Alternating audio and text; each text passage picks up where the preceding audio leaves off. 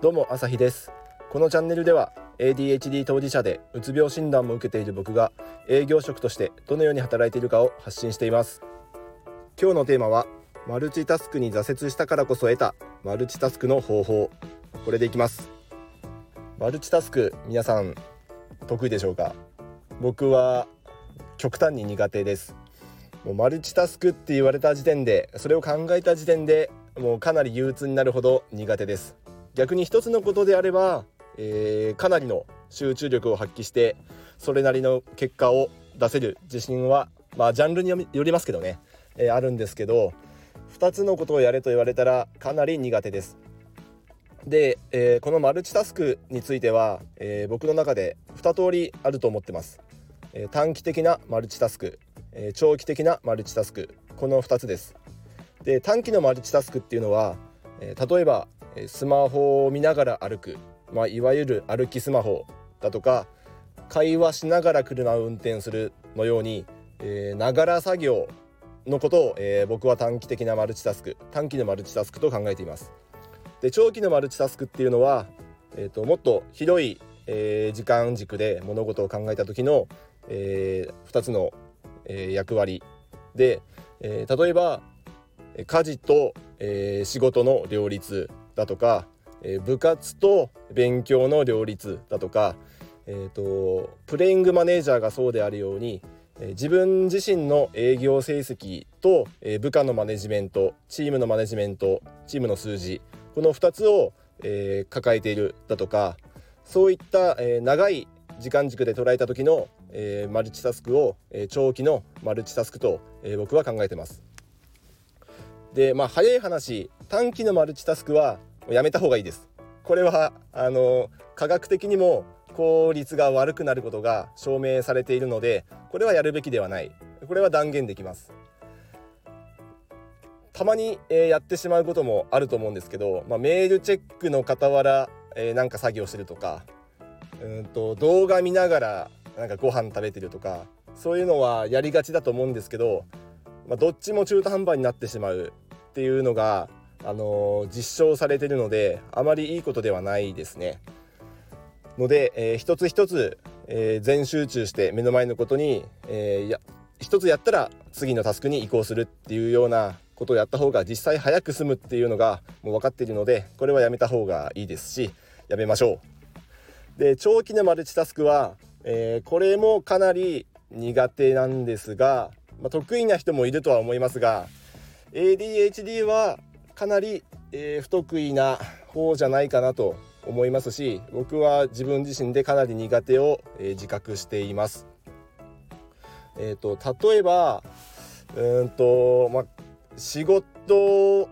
に、えー、例えば9時5時で働いていたとして8時間働いていたとして、えー、それで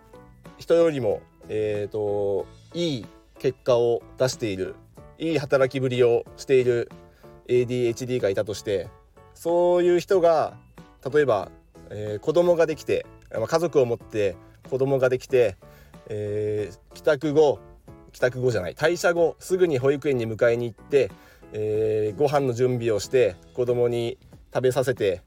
えー、お風呂入れてなんていう仕事と家事の家事と育児の両立をしようと思うと途端にパフォーマンスが悪くなると思います。普通の人ですら多分うんパフォーマンスは落ちると思いますが ADHD の落ち方仕事の質だとか量のえっ、ー、と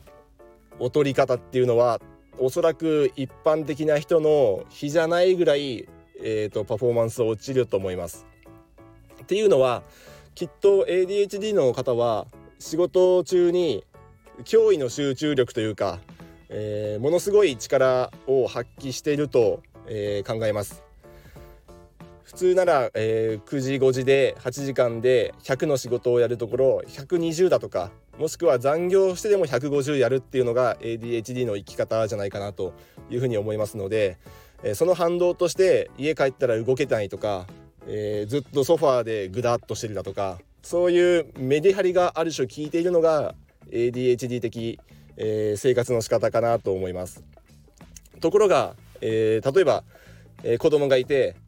お世話しなきゃない面倒見なきゃない寝かしつけをしなきゃないってなると家帰ってからも、えー、自分を鼓舞して奮い立たせて子供の面倒見なきゃない。そうなると休む時間がなく常に100%で働き続けようっていうのがしようとするのが ADHD です、まあ、良くも悪くも頑張ってしまうんだと思うんですよね。でこれをやってしまうと、えー、いつか、えー、体力が尽きて力尽きて、えー、おそらくうつ病だとかあ突然燃え尽きてしまうだとかっていうオチが待っていると僕は実際にそうなってしまいました。なのでうんとこれはある種仕方ないと思うんですよ。マルチタスクになってしまうっていうのは。やむを得ない。だって子供の育て育児をしながら、えー、実際に生活していかなきゃいけないんで仕事を辞めるわけにもいかないってなると両方やらなきゃいけないっていうのはもう宿命なのでこれはしょうがないと思うんですがこの時自分の、えー、自分に対する期待値を少しずつ事前に下げることが必要です。今までえー、すごい努力をして、えー、100の目標に対して120150やってきていたとしたらあの子供ができた瞬間にもう花から100やるのは諦めた方がいいその方が、えー、楽だし実際仕事もうまくいきます。僕はそこがうまく、えー、諦めがつかなくて今まで通りの仕事をやろうとしてできずに、えー、くじけました。なのでえっ、ー、と役割が増えた時点で、えー、100やるのは花から諦めて80ぐらい。下手したら60ぐらいでもいいかもしれない。最初のうちは。で徐々に、えー、慣れてきたら70だとか80ぐらいまで上げていき正直8割できればもう十分じゃないかなと僕は考えています。その代わり、えー、もう一つの仕事、えー、家事育児についても、えー、80ぐらい理想的にはでほどほどで良しとする。そうするとトータル160できてるわけですよ。今まで120や150で、えー、自分を奮い立たせてやってきたやってきた。そして、えー、反動が来て、えー、家ではぐったりしている力尽きている。それで150やってきた人間が、えー、8080で160のことを成し遂げている。これで十分じゃないかなというふうに思います。あっちもこっちも一生懸命頑張るっていうのはもう正直無理です。僕は無理を、えー、痛感しました。それをやってしまうと、えー、さっき言ったように力尽きて、えー、挫折して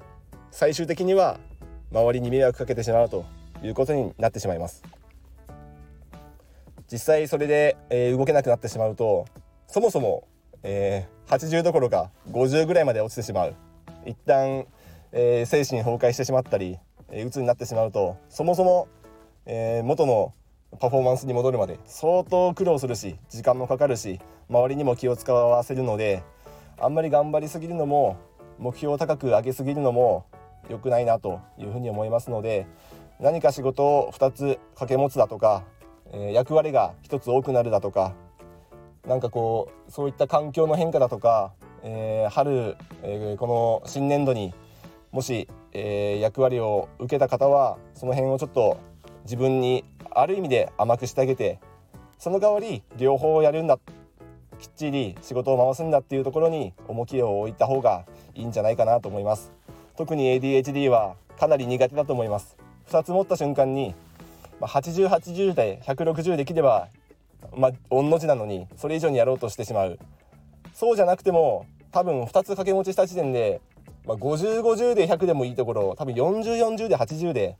残り20どこ行ったぐらいの、えー、事態になる気がします。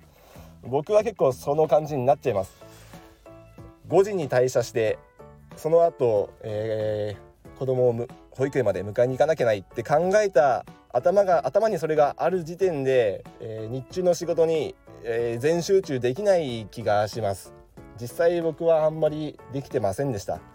何かやり残しているというかこれから待っているっていう何かが頭の隅にあるだけで目の前の仕事になんかこう完全にフルコミットできない。そんななんというかえっ、ー、と癖というかなんかそういう差ががあってうんうまく回すのが結構苦手なんですよね。一度に2つの仕事を持つのがすごく苦手で。今もそこは課題なんですけど、まあ、自分自身に対する期待値を下げるっていう意味で、えーと、そこはある種自分自身に寛大になってで、えー、目標を低く設定してあげて可能ならちょっと上積みしてみるぐらいの、え、スタンスで行ってみるとうまくいくんじゃないかなと思います。実際に僕はそういうふうに今、えー、修正して、えー、多くの役割をこなすことに今、えー、挑んでいます。まだまだ、えー、旗から見たらうまく回っていないかもしれないですけど、えー、全てを完璧にこなそうとして、えー、挫折した数年前よりは今まだうまく回ってるんじゃないかな回せてるんじゃないかなというふうに思ってますので、えー、これからもうちょっとずつ積み上げて自分の、えー、キャパシティを増やしてより多くのことをこなし視野も広いまま保てるように、えー、活動していこうとそれを目標に今、え生きてます。ということでちょっと自分自身の経験の棚卸しと何かこの経験が誰かの役に立ったらいいなと思ってお話ししてみましたもしちょっと参考になったっていう方がいたらいいねやフォローしてもらえると嬉しいです。これからの、えー、発信の励みになるのでよろしくお願いします。ではまた。